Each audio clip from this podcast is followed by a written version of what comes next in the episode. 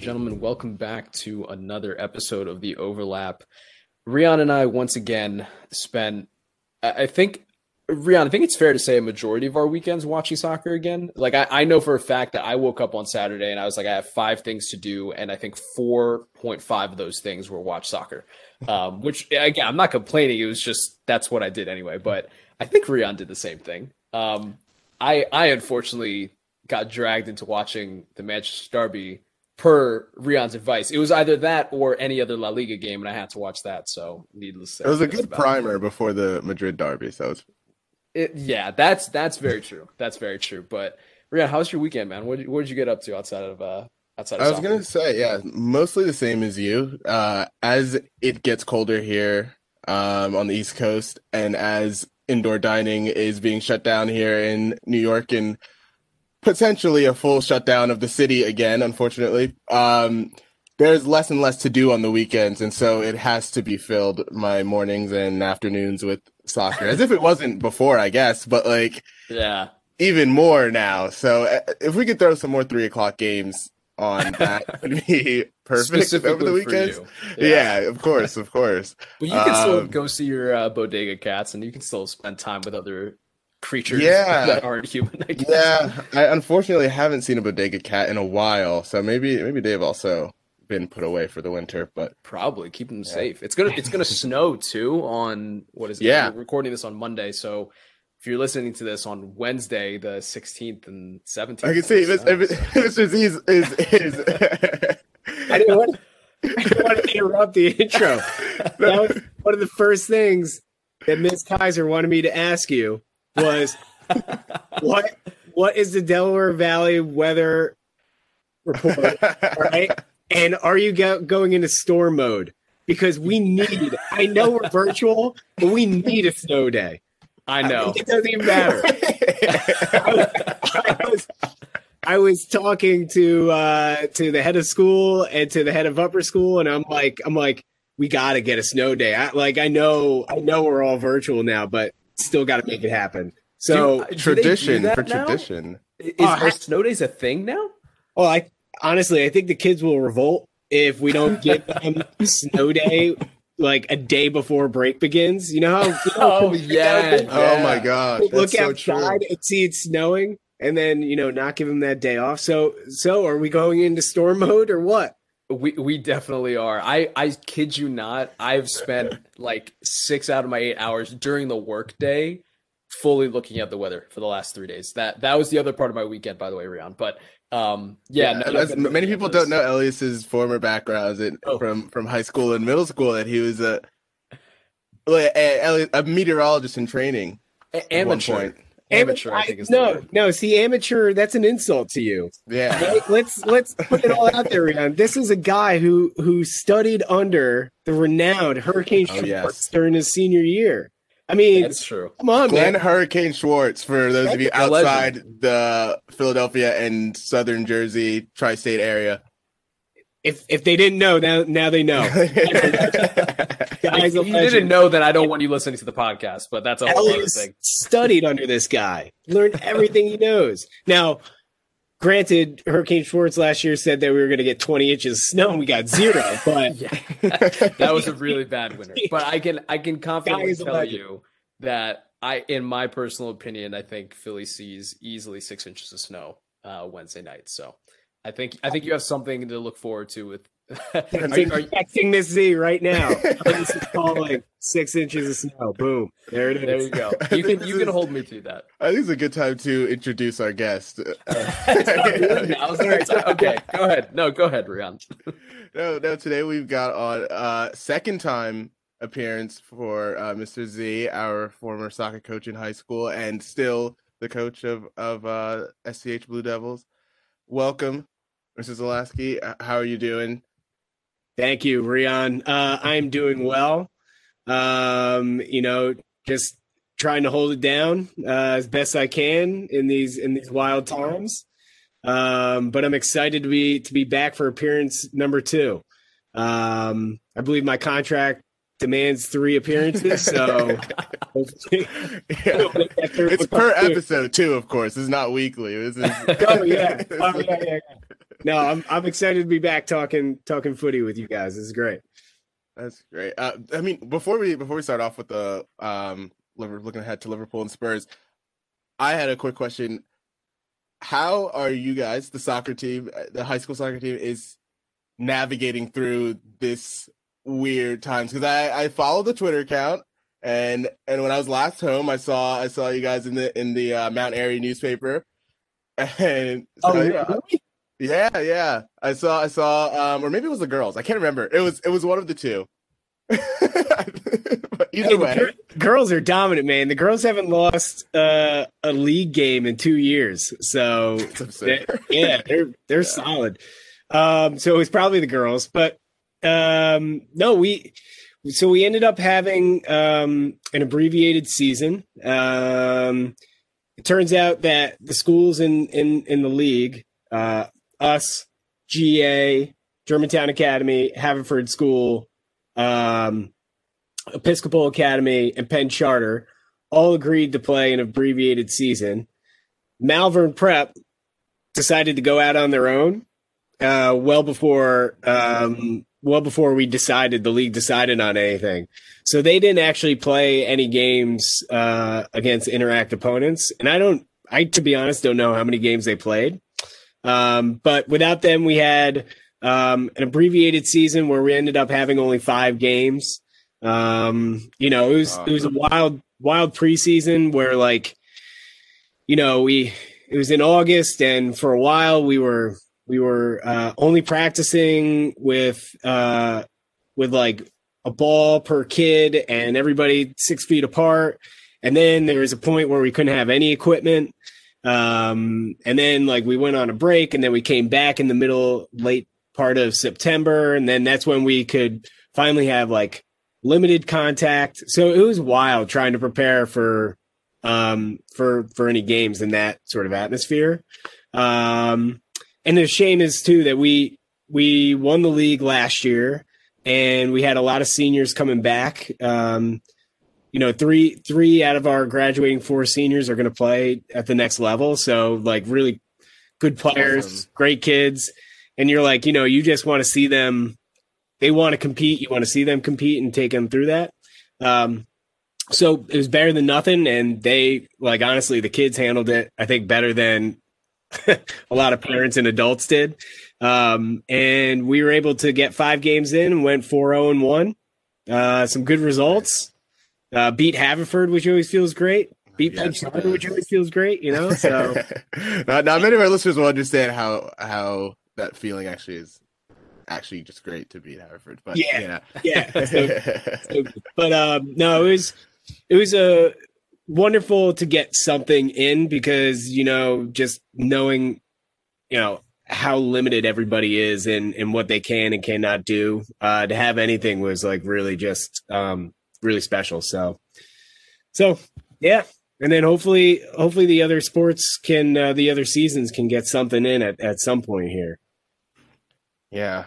Well, fingers crossed. And I mean, so next next season.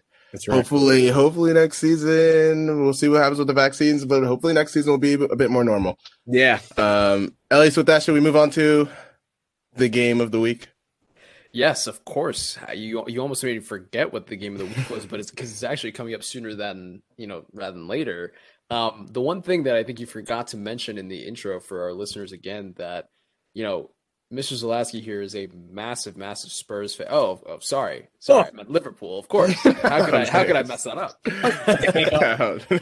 no, no, please don't leave. But the um, what you can't see right now because we're recording this, you know, over a Zoom or WebEx he has a massive Liverpool background up as his virtual background, and he has not like the Liverpool on... manifesto. Actually, it, yeah, it's a Liverpool manifesto basically. Um, That's right. Do you want to give maybe a brief synopsis of how long you've been a Liverpool fan before we go into this this game preview? Uh, it's been roughly, I would say, roughly 15, 16 years. Yeah. Um, Good stuff. You know, uh, I, go back to I think it's episode whatever episode I was on previously. it was early on. If you want yeah. to know the details, I, I, give the origin story, and then you guys tell me how much of a better story that is than uh, than Andy Much. yes. right, right. I, I very vividly remember that. Yeah. yeah. yeah. Yeah, but let I mean let's let's talk about your team for a second, right? Let, let's talk about Liverpool. I mean, you've had a rash of injuries, a, a rash of you know COVID outbreaks throughout the team. You know, we've seen new signings also come in in the whatever the quote unquote summer transfer window was.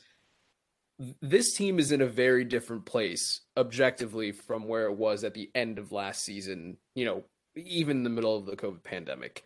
So, what are some of the, I guess, the main differences in the way that you've seen this team play from last season to now, and more specifically from after Virgil van Dijk's injury? Um, so the I think the identity of the team and the style of play has remained the same, um, even with the injuries. Um, you know, playing playing the four three three, having the outside backs get really far up the field, um, playing potential probably more of a high line than they've played in the past. Interestingly enough, um, almost as though they took a, a, page out of like Bayern's playbook from last couple seasons. Um, but I think the identity of the team, like the style of play, is is pretty much the same, uh, regardless of who's been injured. Which the list has been, you know, absurd. Um, and so, you know, Van Dijk I, I, had my I had my buddy remind me very quickly that you know Van Dijk was there for the seven two Aston Villa, so you know his absence, uh, you know, is it it's a big deal, but like you know they they still allowed that game to happen. I think they were still trying to figure out the high line business, but that was a weird game too. Yeah, and, right? like, that was... to be honest, you don't you don't negate the entirety of his impact over the last you know two seasons. You know, you don't exactly. break down to one game. Um, but that being said, he his absence has been huge. But I think almost more important than that has been the inconsistency in center back. I mean, it was something like in the first 10 games, they had eight different combos in center back. And then you saw it again on, on um, Sunday where uh, Matip had an injury and then Hendo had to drop back into to center back. Um, hopefully, they said it was just back spasms. Uh, they they think he's going to be ready, uh, Joel Matip for for Wednesday. But um, I think the the amount of combinations that they've had in the in the center back position has probably been almost had a greater impact than than losing Virgil uh, in these opening games. Um, because you can see that Fabinho has filled in amazingly well. Beautifully, yeah. Um, you know, getting Matip back from injury, having Gomez out uh, has been difficult, and then slotting in a bunch of young guys. Um, yeah, so to be where they are, considering all of those uh, injuries, I think has been um, like incredible. I, I, I think it only has only solidified how good of a manager and how good of a staff uh, he has in Klopp and then and then his his first team staff. I mean, it's it's unbelievable for them to be, you know, tied on points, just second on goal di- with goal difference. So, um, yeah, yeah, I, I and I think I've said in the the past that some things that I've noticed maybe it's slightly different since post Van Dijk, but is kind of the pressures in the attacking third for Liverpool, and and I like kind of looked around, and it's not just for Liverpool that those like presses in the other team's um, third have gone down. For every team, it's gone down. Like as a whole in the Premier League, it's been a sixteen percent decrease in the in those type of in high presses really? across the league as compared to last season, and compared to two seasons ago, it's like thirteen percent down, and that could be a lot of just you know, this season is super condensed. Everyone's not being as aggressive potentially. But yeah. I love what you're saying. Like the the style and everything else about Liverpool exactly the same because their XG, their shots per game, their passes into the final third, all of those numbers are just about the same as last year through the first 11 games. So it's really amazing to me how much like a style and a real infrastructure in the team has been put in there for Liverpool. And now guys like last week we talked about Curtis Jones, who's 19 steps in, and there's basically been no drop off at all in that center mid position. And I uh, kind of leads me on to like an, another a broader question of you know outside of those three guys uh, in Firmino, Salah, and Mane, and, and Jota's been amazing too. But outside of those attackers, who's impressed you the most? Um, so I, I honestly think you know, you I know you want a field player, but I, I gotta say that I think it's Klopp and his assistant uh, Pep Lijnders. The, those I like that too. everything, everything, that you you find and read about about um, how Klopp and and his second his right hand man Pep set up their training and the sort of man management with all the young guys, especially. Um, everything you read is just how intense training is. And when there are injuries and they're slotting guys in whether they're academy guys or whomever or some, like you know uh, some of the summer uh, transfer window signings you s- slide them in and that they have them ready to be in the game whenever their number is called. Um, so i think that for me those two um, have been you know just so impressive. Um, regardless of the the letdown that they had, you know, uh, in the game on Sunday, um, which you know you're going to have seasons up and down like that, and you know, did they set up uh, entirely well? You know, what what was the the reason for the the slow start? I don't know, but um, to give credit to Fulham too, right? That, yeah, yeah. I, I, said, I said on Twitter like it's a completely different team than the one that they fielded against Arsenal on the first day. Something like only one of Cavaleiro was the one only guy. Yeah, was the yeah. only guy who started on the first day. It's just a yeah, completely different team. No, and they and they didn't and they didn't necessarily try to uh, you know play it. Um, they they obviously had a plan of attack of of attacking that the the center backs, attacking behind the wing backs and exploiting yeah. that space with uh who's a Lookman, who's yeah, and Anthony and Antonee Robinson, the American left back on yeah. the other side, who was great during that. I mean, he was he he shut down Mo Salah yeah. big time. Um, no, yeah, he looked he looked really impressive. Trent Trent Alexander Arnold had no answer for him either. Um, but um, but yeah, so Klopp and Pep, I think, are like the two standouts for me. If I had to go, if I had to go player, um, I mean, like, I think Henderson's effect on the side is just so drastic. When he's not in the team, probably him or, you know, the pressure from coming from up top when Mane's not there, you, you see a huge drop off too. But I mean, Henderson, his effect on this team as a, as a captain and a leader, um, is just massive. Um, so I, I think, I think his, his consistent leadership has been, has been great. Um, Robertson's been pretty standout too. He's been playing like every single minute of every game. So yeah, killing it for Scotland too. Got the yeah, yeah sure. So yeah, I mean there there are a host of I think individuals that we can talk about for Liverpool, and I, I like your answer in in Jurgen Klopp as the standout because I think he has been the one seamlessly consistent part of this team in the last six six to eight weeks. And given everything that the team has gone through, I think that's extremely underrated. Like I think it's very, very, very easy to overlook that. Um, but he's gotten essentially. I think the most impressive thing about this is he's gotten every individual, even the ones that have come in in the summer, to buy into his identity and buy into his style of play, right? I think Jota is like the prime example of that. Like I think everyone knew that he was a good either second or backup striker at Wolves, but once he came to this Liverpool side, right, his his positional play and his awareness was just at another level, and I think that does come down to man management. But with, I guess, kind of, I don't want to call it a limited squad going into the Spurs game. There has to be like some sort of slightly different approach to a, a Mourinho Spurs side from from Jurgen Klopp's men. It, it, this is a, this is kind of a different, I guess. Rian and I call Mourinho Spurs very Machiavellian because we don't know how else to address them, and I, I, guess my question really is like, what do you think is the key to breaking down the Spurs side? I, I don't know what to make of Mourinho here. Um, I think bringing in uh, the team bus driver of Liverpool to move the Mourinho bus that is just going to be parked in front of their goal all game long.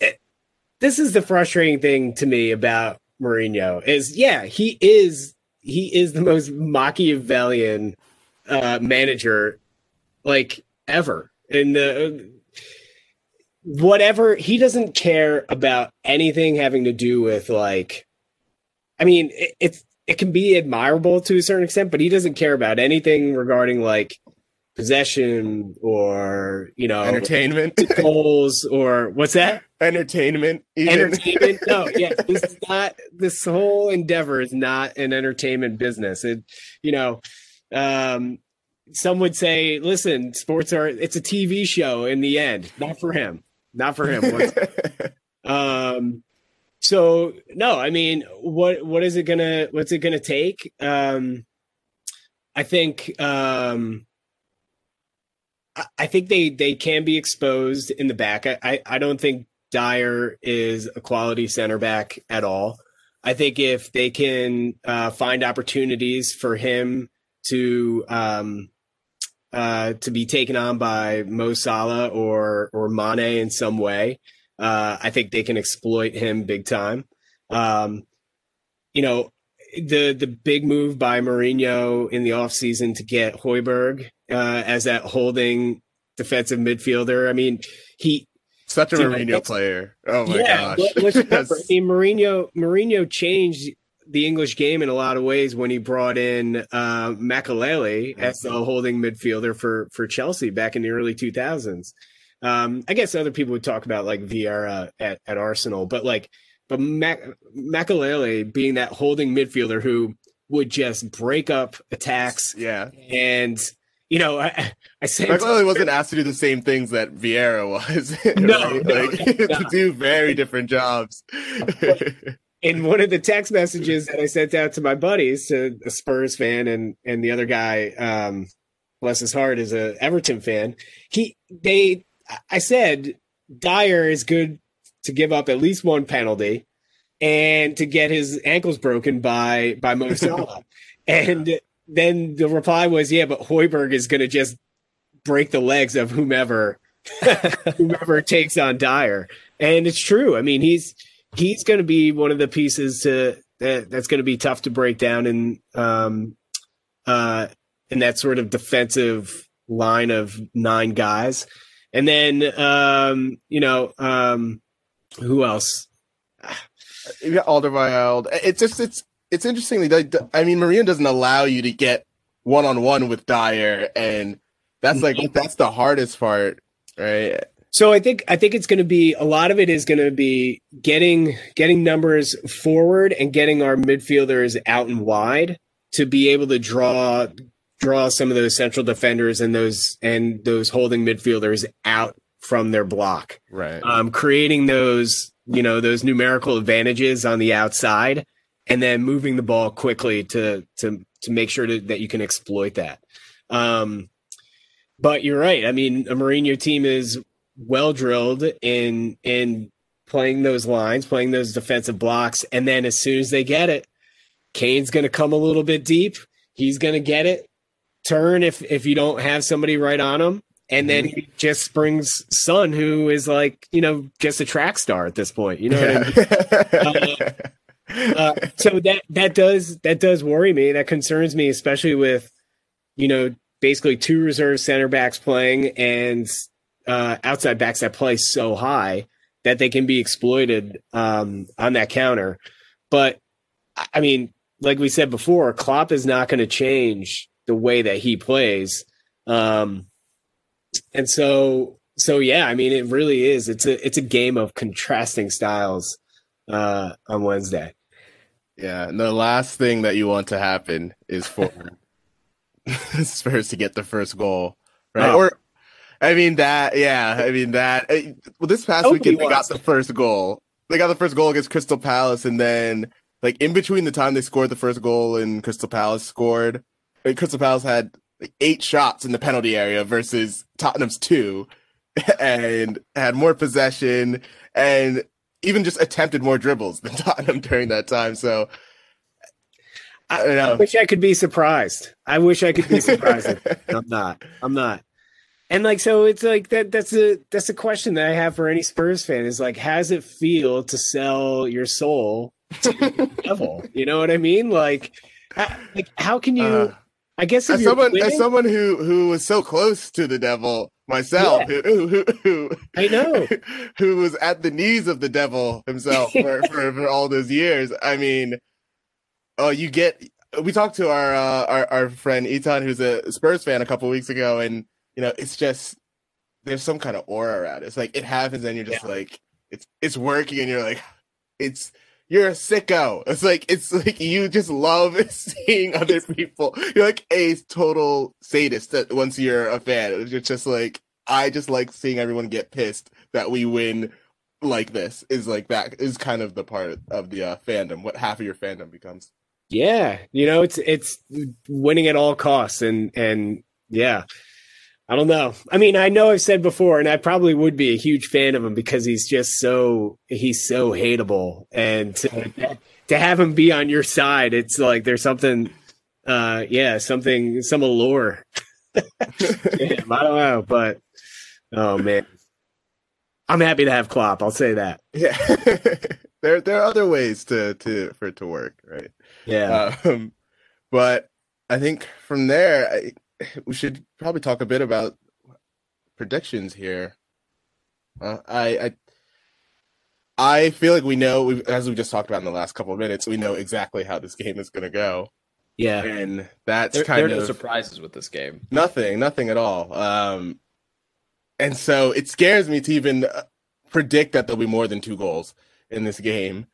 Um, Elias, I want to hear from you first. What's your your predictions on on how you think Liverpool Spurs will go on Wednesday. So I, am going to push back on what Mr. Z said a little bit about exploiting the wings or Liverpool exploiting the wings. I think what Reguilon and Aurier have done for Spurs defensively is a little bit underrated in some ways. And I don't think it's going to be as easy as pushing high up the pitch as you do on a you know weekly basis. Um, because I think what Spurs are going to do is they're going to pull their their outside midfielders, you know, towards that outside channel and basically create a numerical advantage on the wings and close down as fast as they can. And that's going to be the most interesting battle for me this entire game is who wins the battle out wide. Because in the middle, it's going to be an absolute shit show. I don't even want to watch it. It's like it, my eyes will bleed.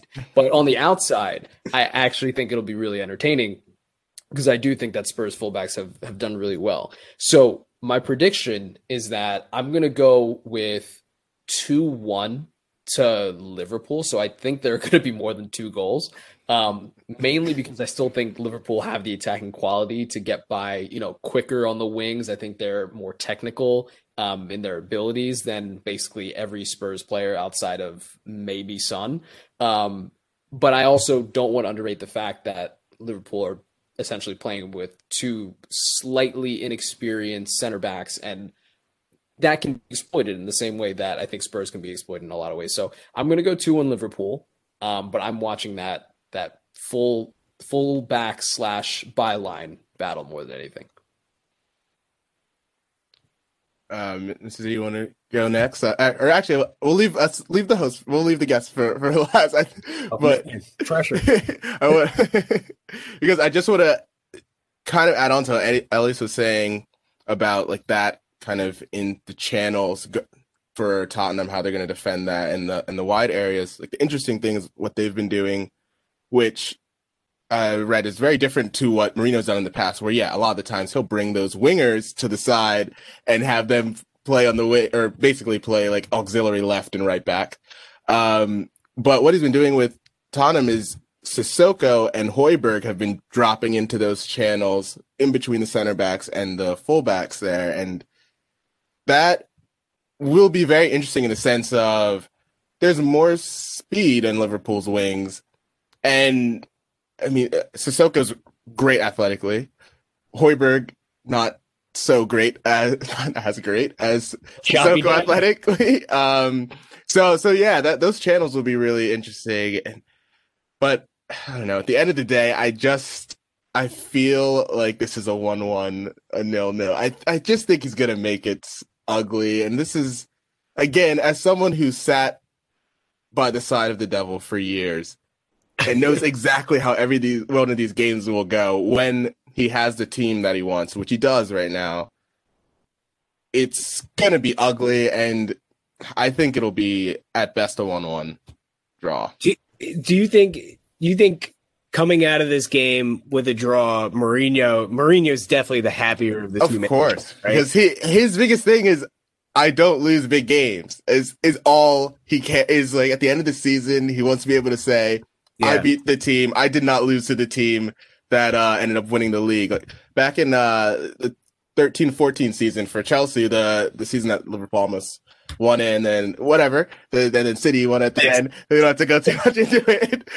Um, but after the That was after just- the no, I'm sorry, that was after so the, mean. after the Gerrard That game, is still there. The Mourinho the came. is still open. Thank you. After that Gerrard game, Mourinho came out afterwards and was and said and was boasting about, oh well, no matter what, I didn't lose to the team that wins the title. So and fi- Chelsea ended up finishing third last season. So he was it's what he cares about at the end of the day. Yeah. And Yeah, yeah, no, you're right. Um, and yeah, I- I think I hear what you're saying about the defensive center midfielders being able to come back and maybe maybe counter the the numerical advantages on the outside. I will say I I'll tell you another matchup that I that I love is Mane going up against Aurier. I, like, I, he the last time they they played, he gave away a penalty to Mane late on too, really late. yeah. And um, I don't think he can. There aren't a lot of uh, backs in the league that can handle. Well, yeah, that can handle Mane's pace uh, and quickness. Um, now, I mean, to be fair, he's. I think he's been off it a little bit uh, at the start of the season. Mane has. Um, you know, Mo Mo has definitely been getting the goals and um, getting more of the. I think him and Jota have been getting more of the plaudits and whatnot. Um, but I I do think I do think that they have the quality um, to break down any defense in the league, uh, and I do think they have the quality to break down this defense. Um, this is not you know this is not a John Terry led back line. You know what I mean? This is not. Let's not let's not confuse this with you know some of uh Vidic, Yes. not Vidic. It's not. yeah It's not yeah Ricardo exactly. Carvalho. no, No. real, no Ferdinand walking through that. I'm sorry, here's not Rio Ferdinand. So um, uh, I do think that they can break him down. I am nervous about the counter. Um, they can't give something away early uh, because if they do, then uh, it's going to be like Fulham, but they're not going to be. I don't know that they're going to be able to, uh, you know, create as many chances as they ultimately ended up doing in basically 60 minutes Yeah. uh, they created like like 15 or 16 chances and really only playing like two thirds of the game. Um, so I, I think I do think though Liverpool's going to come out on top.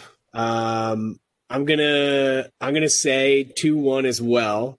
Uh, I'm gonna agree with Elias there two one. Um, I think the goals come from uh, Mo, and I think uh, Bobby Firmino gets on there uh, to keep his scoring streak at Anfield alive. This is at Anfield too, so um, and unless they unless anything like last minute changed, I mean, we are doing this on Monday. Uh, they- they'll have two thousand fans there. Yeah. Um, so I, I I do think there's something to be said about that and creating that atmosphere and to see Klopp do the do the fist pumps to the Kop end. um, you know, I, I think that that means a lot uh, to that Anfield atmosphere, even if it's not the traditional one. Um, because that's the other thing. Let's remember, like if like they've won, knock on wood, they've won what 64 or they haven't lost Yeah, in four games. yeah they're they're, they're second. They're se- second longest streak right now ever Yeah. in the Premier League. Yeah.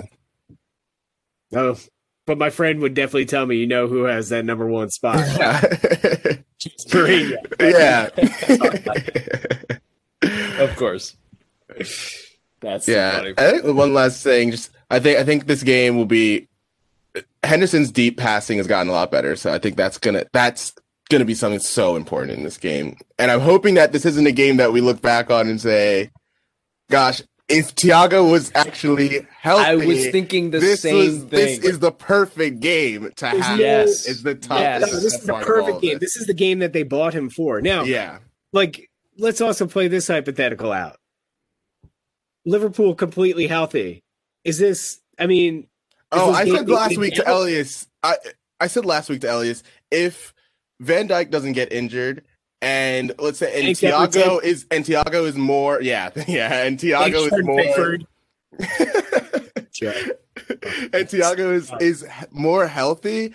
I think this Liverpool team more or less comfortably wins the league this season. With with at just healthy as they are as they were most of last season and just because of what we've seen from Manchester City and everyone else just being off it in so, in one way or another the fact that Liverpool have kept their levels more or less with all the injuries shows me that yeah they probably would have easily won the title this season but that's Well, actually, hypothetical that's- unfortunately But if I had wheels, I'd be a bike, Rion. you yeah yeah that's gotta live, gotta live in the reality we're dealt. I. But I mean, there is that kind of brings up a- an actual question: is okay? This this will actually be the last question. But Mr. Z, do you think that Liverpool will go on to win the league again? I think I think that's a fair question to ask at this point in the season. Um. Yeah, I, I mean, I want to believe it. I, you know, I, I hope. I mean, they've they've positioned themselves uh, to be, you know, in the running for the rest of the season. Obviously, with where they are based on all the injuries, I think it really, honestly, depends on how many guys they can get back and when they get them back. To how many guys they can keep healthy over the busy holiday period. And then three, really depending on where they are um, come February and March when Champions League starts up again. yeah Like, you know, if I'm Klopp and over the holiday period the league gets away from me a little bit, I mean, do I do I then put all efforts and focus on the Champions League and making sure you go as far as you can in that competition? Um, if the league gets away from you a little bit, and you're still dealing with like rotate rotating players in and out and uh, and possible injuries and stuff like that, I you know I think I think maybe you do shift your focus a little bit.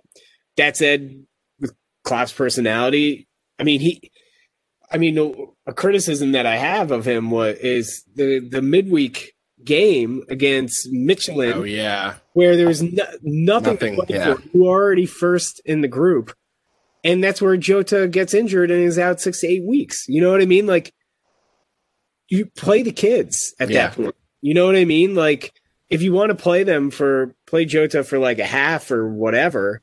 I mean, he always has. They always have risk of getting injured, but I don't know. That just seems. That seems like why are you pushing it for a game that really absolutely means nothing and has no bearing on any of the seating or anything like that. Um, so you know he's not infallible, but uh, I mean, do I, do I do I think they'll win the league? I hope so. Uh, if I were a betting man, and I'm not, um, but if I were, I would not be putting money on it. I'll say that. But that uh, that's also coming coming off of the end of a season where they they ended a 30 year drought. I'm content, man. yeah you'd be fine with it I'm yeah I'm not a greedy Uh, person. I'm not a greedy person. Hey, we all we all want our little share of something. So That's I, right. yeah, and I think, and I, I- just my last thing, I think, even with the injuries, uh, unless there's a massive injury to one of the front three guys of, of Firmino, Salah, or Mane, I think even with everything. He'll be close to it in February or March because I just don't think the league's going to get away. I don't see how the league gets away from anyone for the next month or so, especially during this period. But do you think so? Just just because uh, I, I, just don't think anyone will get it. Will I'd be so surprised if someone wins the league in in April this year, like like as it has been the last, or well, not two seasons ago, but as it has been as it was last year. You know.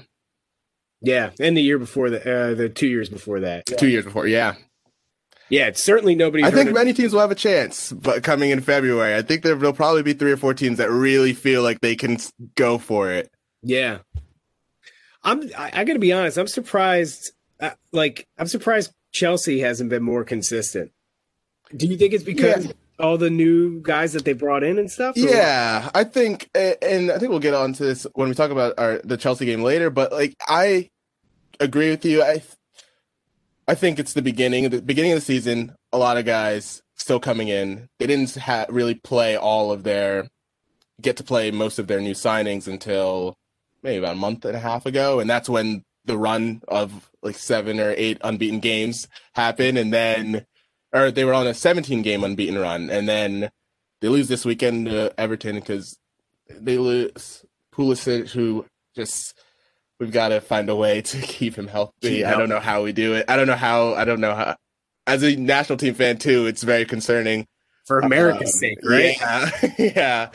Um, but didn't have him or any of their other wingers. They miss Ziyech. They they had they played Havertz as a right wing, and he's the center mid. And it's I I think the team has to have just about everyone in it. Has to have those guys in it for it to work. And yeah, I think the margins are pretty thin at this moment. But you know, you got to we'll see. I think I think we'll be around. I think I also think we'll be in and around it in January or February, March. But I don't think we'll win it.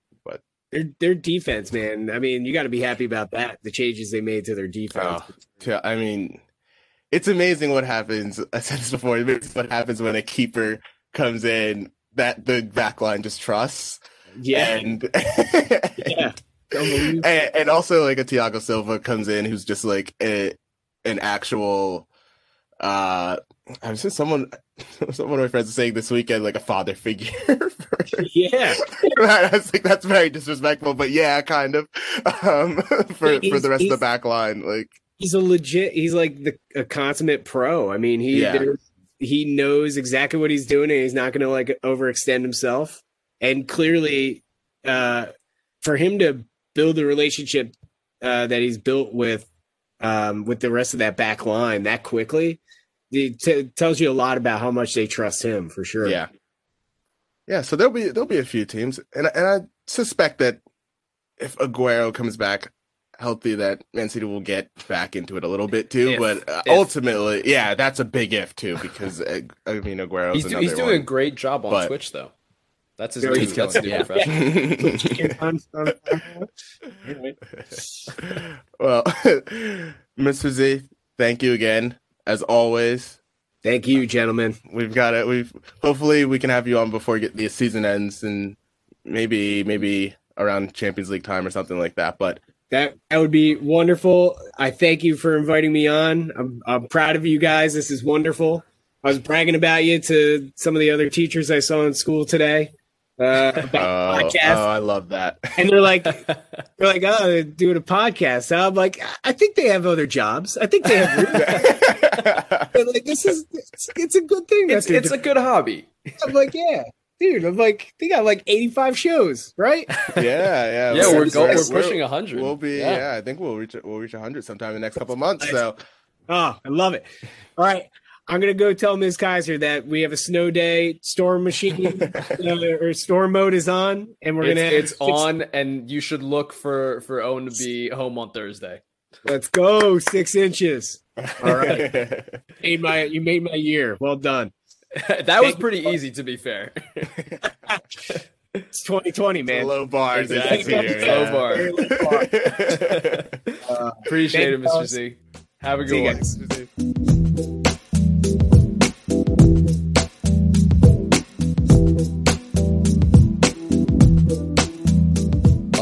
Ladies and gentlemen, welcome back to the overlap. Again, we are talking a little bit about the rest of the Premier League games that happened this past weekend. For some reason, we have to start with just it's just sad. It's just sad. That's that's where we have to to start things back up. Um, of course, we're talking about Arsenal. What like what other team are we talking about? Like Fulham look better than Arsenal right now. Um, but Rian, we're talking a little Arsenal Burnley. Of course, Aubameyang. I mean, props to him getting on the score sheet. Um, of course, in the wrong direction. Um, but he finally across. That was finished.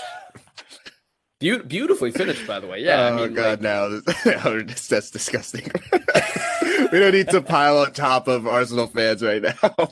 okay, we don't, but I think we should because, in large part, my my life as a Barcelona fan is crumbling. So I need a um, a way of getting this out, essentially, an exit, if you will.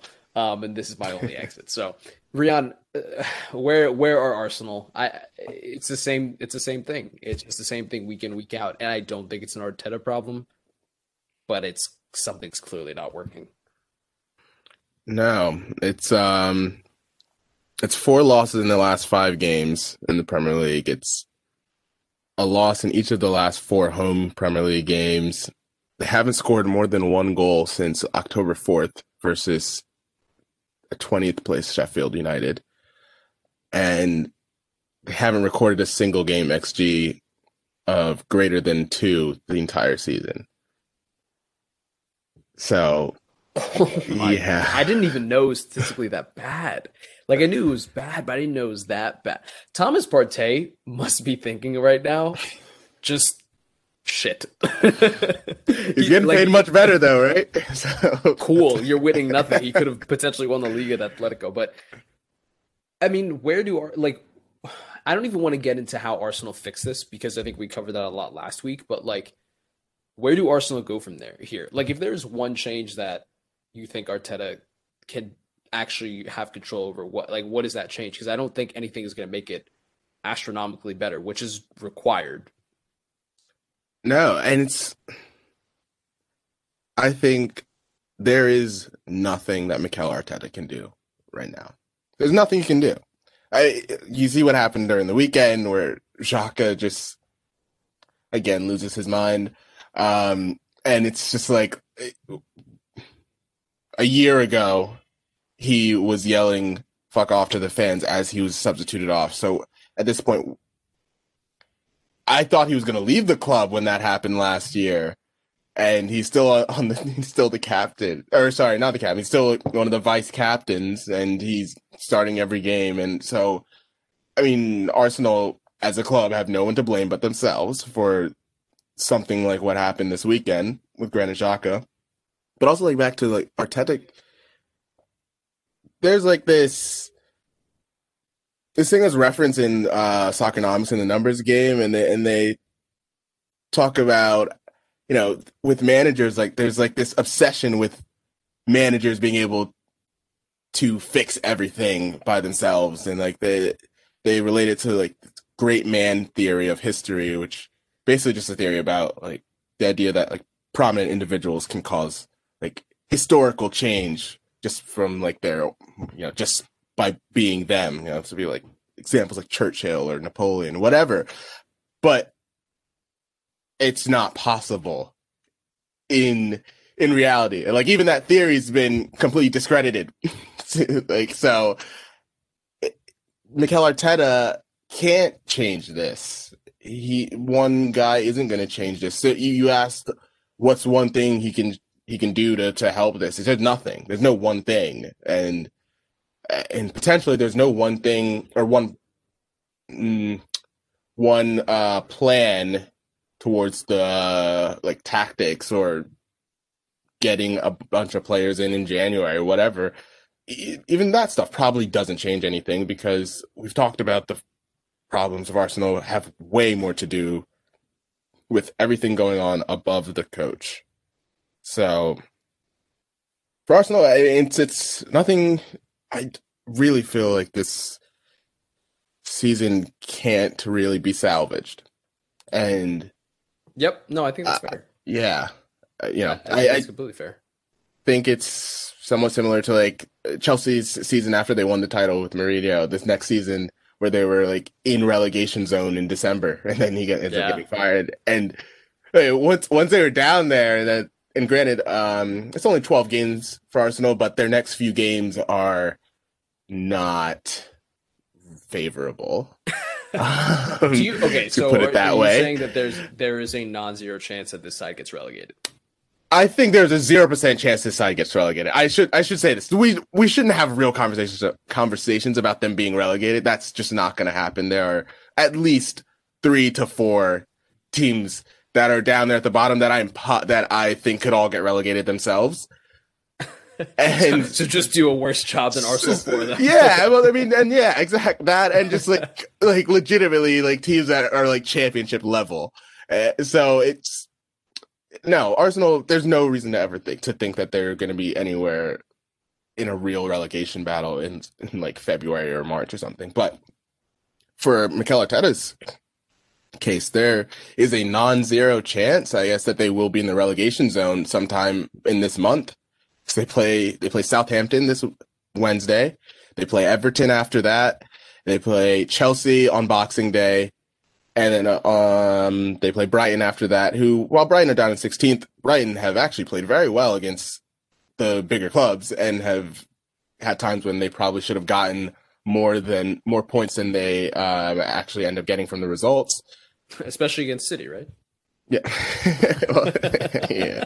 But uh, no, no, they haven't played Brighton. They, they, they- I don't know if they've played City. Actually don't remember if they have. But either way, like in Arsenal's Arsenal's January doesn't look great either. They, but it's um, yeah, I think there's a non-zero chance that they're that they're in the relegation zone at some point during this month, and if not there, then potentially within like two or three points. They're only five points off of it right now. It's more like what's the breaking point for them? Uh, it, it feels like Mikel Arteta is going to get unjustifiably when you look at.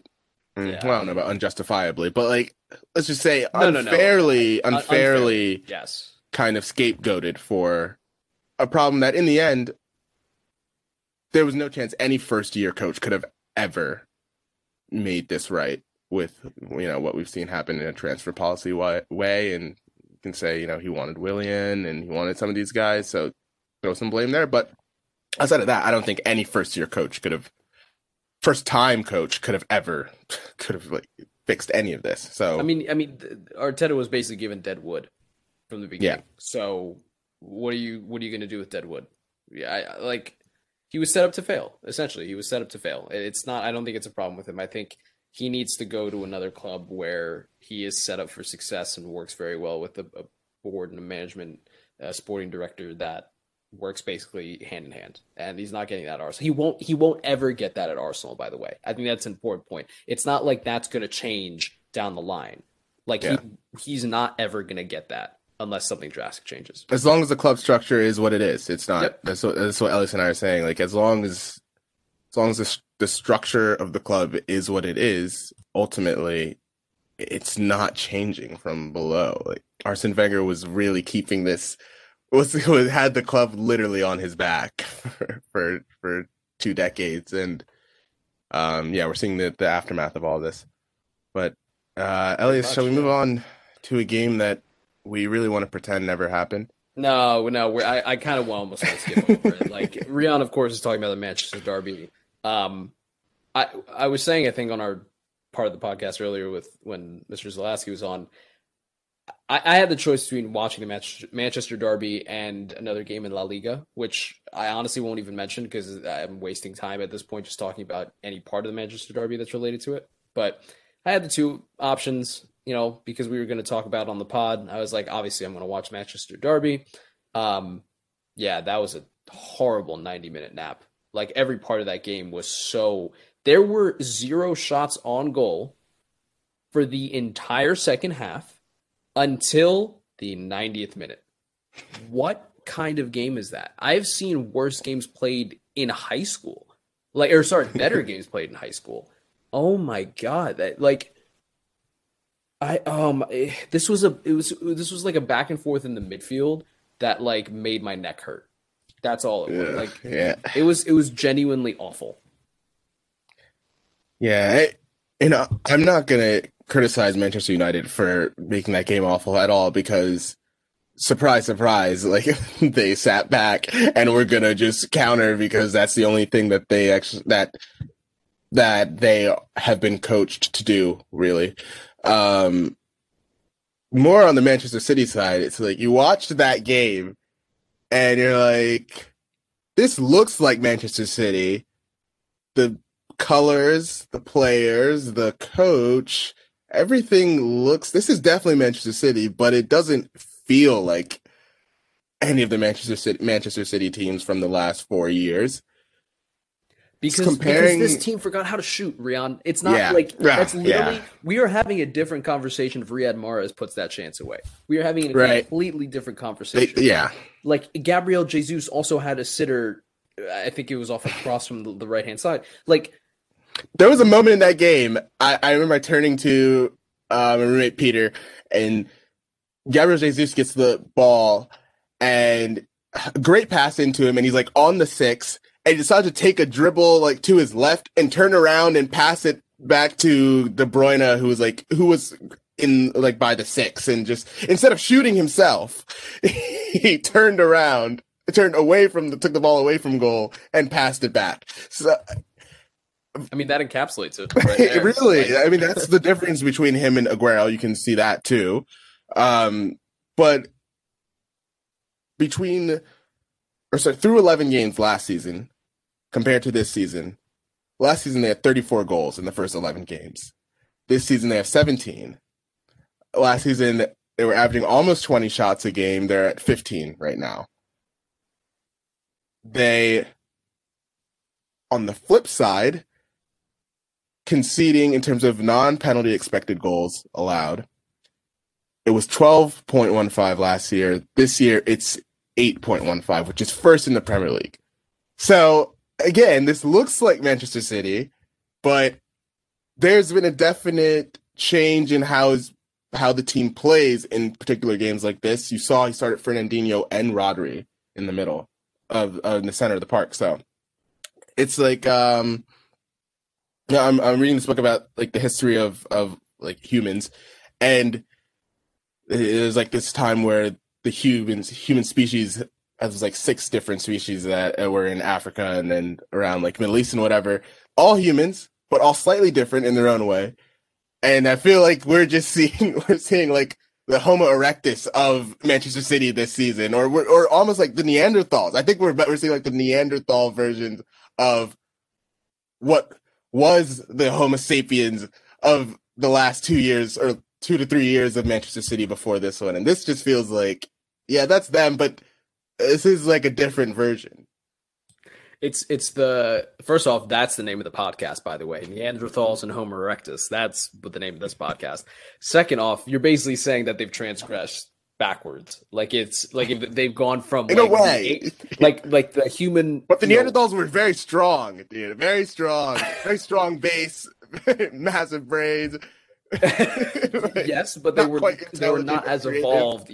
Yes, and that's to this weird ass analogy. That's what Pep admires the most about his players is that level of intelligence. So, yeah, I, I don't know where you're going with the analogy, and I'll let you No, run with that the was rest of it. it. That was it. okay, all right, you're done. Okay, but I I kind of see what you're saying, but with the added caveat that I think they're almost going backwards in some ways. But the one the one thing that strikes me the most is Pep's like marriage to Gabriel Jesus. Like he, even after the game, like I think it was today or late yesterday, he came out and he said, you know, I love Gabriel Jesus. Like I see what he does in training. Like he knows he can shoot, like he can score, whatever. And I'm like, okay, but but we are seeing something different, and I don't know what it is that Ga- Gabriel Jesus, when he's in a shooting position, looks fragile. Like that's the best word I think that I can come up with. He just looks almost scared to shoot. Like he doesn't have the confidence almost. And I feel like that's been going on for like a year and a half. But anyway, I'll I'll leave it at that. Manchester Derby was terrible. Just I, I do you have any Pogba, takeaways? Pogba played well in, in some in some No, he didn't. some. I Well, thought did, he played. did we watch the same game? He got I, I thought, well, he, I, second well, half. yeah, maybe this is just maybe this is just fuck, this is how Pogba ends up getting valued so high because I watch it and he has like a few really nice long passes. He and, does. uh, he does. I'll give you that. And I'm like, ah, he looks good. And yeah, but uh Don't forget yeah. Mino too. That's a big part of it. yeah. Oh my gosh. No, yeah. Let's let's get away from this. once, once we start with Mino, it's it's we It's gave all enough airtime last week. Yeah, pretty much. Well, let's let's talk about another game that's I mean, at least has more of a storyline to it, unfortunately. Um, unfortunately for you. Um, Chelsea Everton. What happened in this game? Well, I mean, honestly, I, I don't I don't think that either team almost deserved to win. no, no. I yeah, I think you're not. Well, look, actually, I'll start this. Everton deserves to deserve to win purely on the fact that they made fewer individual mistakes than Chelsea did.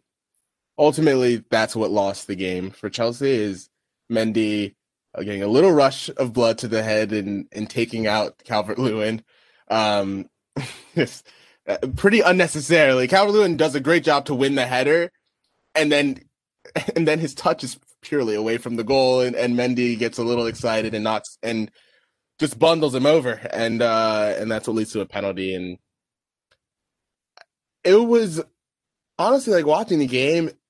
Somewhere around the 70th minute, I was just like, "Yeah, this is probably going to end one 0 And and and full credit to Everton because they defensively played very well, and and they you know they, they made it a bit of a shithouse uh, game and and as they are fully within their rights to do and as know a team that has been struggling a bit and and really haven't have only won outside of the Chelsea game they'd only won one game since drawing against Liverpool um a couple months ago. So this is a this was kind of a game they needed I think confidence wise to win.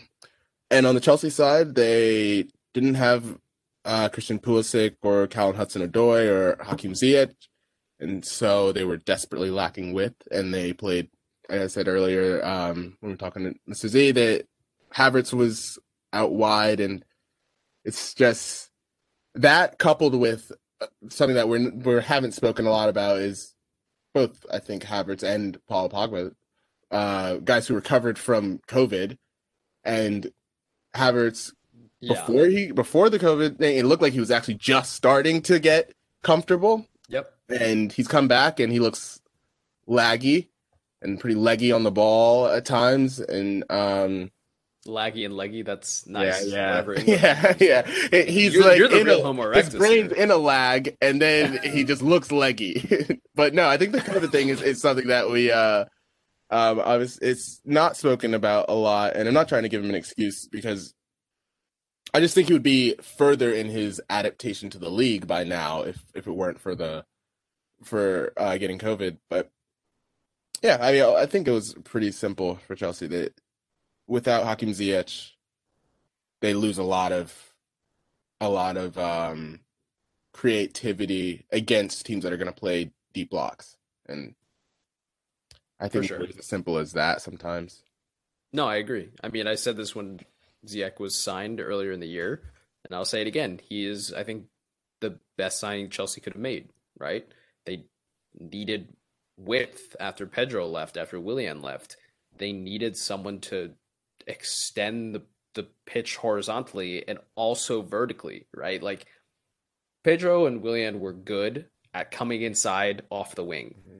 great. That does nothing for you but clog the middle of the field, which objectively Chelsea don't need more of. But getting to the byline, creating, you know, width vertically by taking your man one on one, taking their man on one on one, but also having the vision to to cut inside Yeah. when those necessary. those crosses from that those crosses that we saw from the from those like four games from Ziyech, yeah, not a single cross with the left foot from the right side to the back post has been made in the games that he's not there, and so Of course not. Yeah, Yeah, exactly. But I mean, I, I think this is, in the grand scheme of things, a minor setback for Chelsea because they have been playing well. They have been relatively consistent, barring individual mistakes. Like they have not had that many other than this one. I think let's just wait and see what the next couple weeks for Chelsea have. They play a couple big games, I would say, in the next Yeah. four weeks. Wolves tomorrow. Wolves. Yep, starting off with Wolves. Um, and I believe they play one of the Manchester's in in the next four weeks, right? Yes, they. I think they should be. Um, they. I forget which one it is, but w- either way, It would be Manchester City. City. Yeah, they There play. They they play City this month as well. So Yep, there you go. So again, big games for Chelsea coming up. Um, I, I- I think Frank Lampard and- and the Chelsea squad still have a lot to hang their head high on. Like it's not. I think this is the complete opposite of some of the other results that we've seen for you know, say your Arsenals of the world, or you know, even I would say your Wolves or Leicester's of the world too. Like it's you, you still have a lot of upside, and there's no reason to think that Chelsea is not going to win the league. okay. they, they- well, I mean, I think we've learned what it, what it'll take. We need all the wingers to be injured. if they're all injured at the same time, it's going to be very tough for us to uh to create. If we're playing a four three three, right? So, Facts, facts. and maybe you could say that if Pulisic is not able to play tomorrow, it'll be interesting to see what the formation is for Chelsea. They play Wolves this Tuesday. Um, yeah, I think that's that's it for the Chelsea Everton game.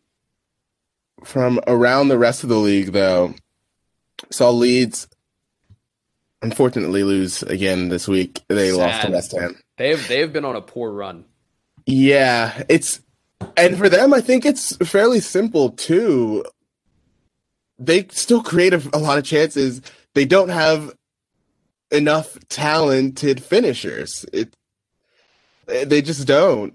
Um, I mean, Bamford's done well. He They gets in have good. one. Yeah, I was to say. Bamford's done no. Bamford's done well. He gets into very good areas. And, and look, the Aston Villa game, he was amazing. He he Yeah. he he scored goals that he's not scored at any other point during the season. Right. So he gets into great positions, and that's why his XG is always really high.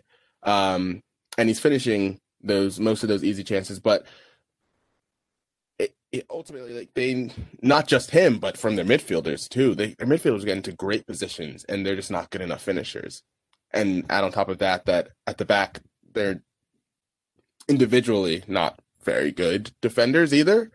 Um, so and you throw the third layer of that is how they play, and they're always exposing their back line. Um, they have to finish way more chances than they have been, and that's that's how they keep themselves from dropping too many points. Right, and I don't think that we have to worry about them in, in a relegation sense. Um, but yeah, they, they they need to finish their chances. Um, outside of that, though, Leicester and Southampton are just lurking in that top They four. really. I, I- They're I in third and fourth right now.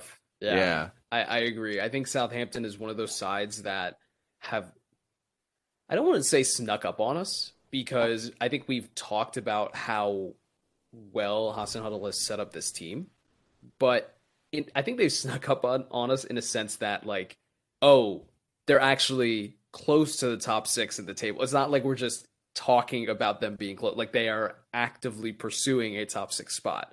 So, I mean, I, I don't think it's out of the realm of possibility that Southampton finish in the top six. My only concern for a team like Southampton, and partially for Leicester, but a little less so, would be how much can they keep this up in February, in March? Can can that consistency, you know, still be present? I I don't know if I'm confident enough in, yet in this side for me to say that that's the case. Yeah, and you know, if you look at like their some of their underlying numbers, like a lot of their goals have come via James Ward-Prowse free kicks. Not not just him scoring, although he scored a few great free kicks, but also like his set piece deliveries in general and, and his corner kicks. Um, and yeah, if he stays healthy, then that is something that they can reliably count on. So I'm not going to say like it's something that's unsustainable, but if the player's still there, it's, it'll keep th- those good returns or uh, good crosses and free kicks will keep coming. But an injury to him would be really tough for them. I thought that an injury to Danny Ings was going to be very tough for them, but they they covered that really well. And that again, give it to Ralph Hasenhüttl, great coaching, uh, similar to Klopp. This team's playing style doesn't change at all with injuries, and it's everyone knows exactly how to play, and everyone's very well aware of you know uh, positions of their teammates on the field and every and all the things that come with having a consistent style. Uh, so they, they didn't drop a beat at all when Danny Ings was out, and now he's just returned, and you can only expect that they'll still keep doing well. And I think you're right. They're they've got to be they've got to be in a shout for um a top six spot, and uh and who knows, maybe even like a deep run in in one of the uh, the FA Cup or the League Cup. Like they're well primed for it. But um for Leicester though, like you said, they on the other hand are getting guys back who are injured. Indeedy. Yes, yeah, indeed. I think I think it was his first game that he started in the league since since In his uh in a very long while In a very long time, yeah. Since I don't know the potentially before the COVID outbreak. Um, Yeah, But- wow. Wow. Yeah. Yeah. because he I got think it has injured. He got injured either very early into the restart or before, before it, or like right before it. But He had an ankle that's a big gap. That's like Yeah. between the end of football and the start of football. that is like that's like two months. Yeah, so they so they just got him back this weekend as they beat they beat uh, Brighton three 0 and you get a chance to see the third goal from James Maddison it was just just unreal. Um, they got him back. Ricardo Pereira will be coming back in the next couple weeks. Um, so Söyüncü, who was their best defender last year, is all will be back.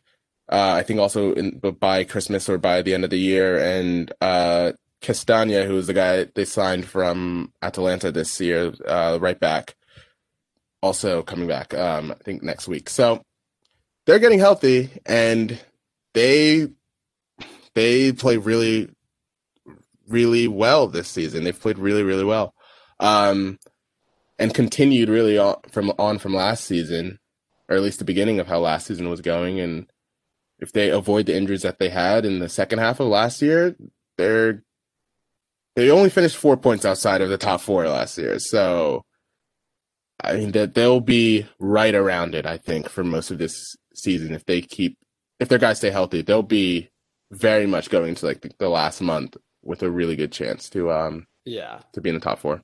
Yeah, I was gonna say I don't think they're going away anytime soon. And also, um, please only refer to him as Lord Farquaad. Thank you very much. so Söyüncü, yeah. Yes. Um, but in large part because of him, I don't think they're going, you know, far away at all. Um, this is still a very, very solid side. And shout out again to Brendan Rodgers for doing everything that he can with the squad. Like I think he's taken the squad very far in somewhat limited uh, limited capacity with the COVID pandemic signings, et cetera, and not being able to necessarily add maybe everything that he wanted after a lot of injuries, quite frankly, to this to the squad.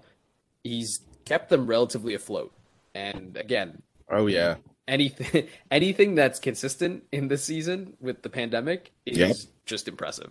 So have to point that out. Yeah, but and yeah, like I said, I think they'll be they'll be around for the rest of the season. Especially like they lost Chilwell and they've very done a really good job of um shoring up that left back spot. I think it's James, I think it's James Justin is the is Yeah. the left back. Um yeah, great. I mean that's another win for just great recruitment too, by the way. And so you know, it's good times for Brendan Rodgers and and who knows? I mean, he we could be talking a year from now, and he's the Arsenal manager. Oh It's my pure speculation, God. but like, but honestly, it, it could that could be the case a year from now. Remember at the beginning when you were like, "Oh, I don't want to go into any more pain for the Arsenal fans that are listening." Here. Brendan Rodgers. No, no, no, no, no, not in, not in the context that Brendan Rodgers would be a bad coach for them, but in the context of having to go through a whole process of firing a manager and hiring Yeah. him back, getting excited, and then obviously seeing him fail, and then yeah, that would be that would be a whole thing. But anyway, well, Rian, I think that gets to all the games that we had. Um, anything else that I missed? Unless unless I'm completely forgetting something. No, I think that's it. Um, it's it's a big week in England. You know, games on Tuesday and Thursday, Tuesday and Wednesday, and I think Thursday too this week. So Tuesday, Wednesday, Thursday. Yeah, Yeah, Champions League is gone until February. Um, oh, we will, we will talk about those draws. yes. Um, oh my but goodness. yeah, as always, thank you guys for listening. And Mr. Z, as always, thank you for jumping on. We will be back soon again, talking a little Champions League as well in, in another podcast, some La Liga, etc. Um, we'll bring you all the good stuff. But thank you guys for listening. Take care. Thanks, guys.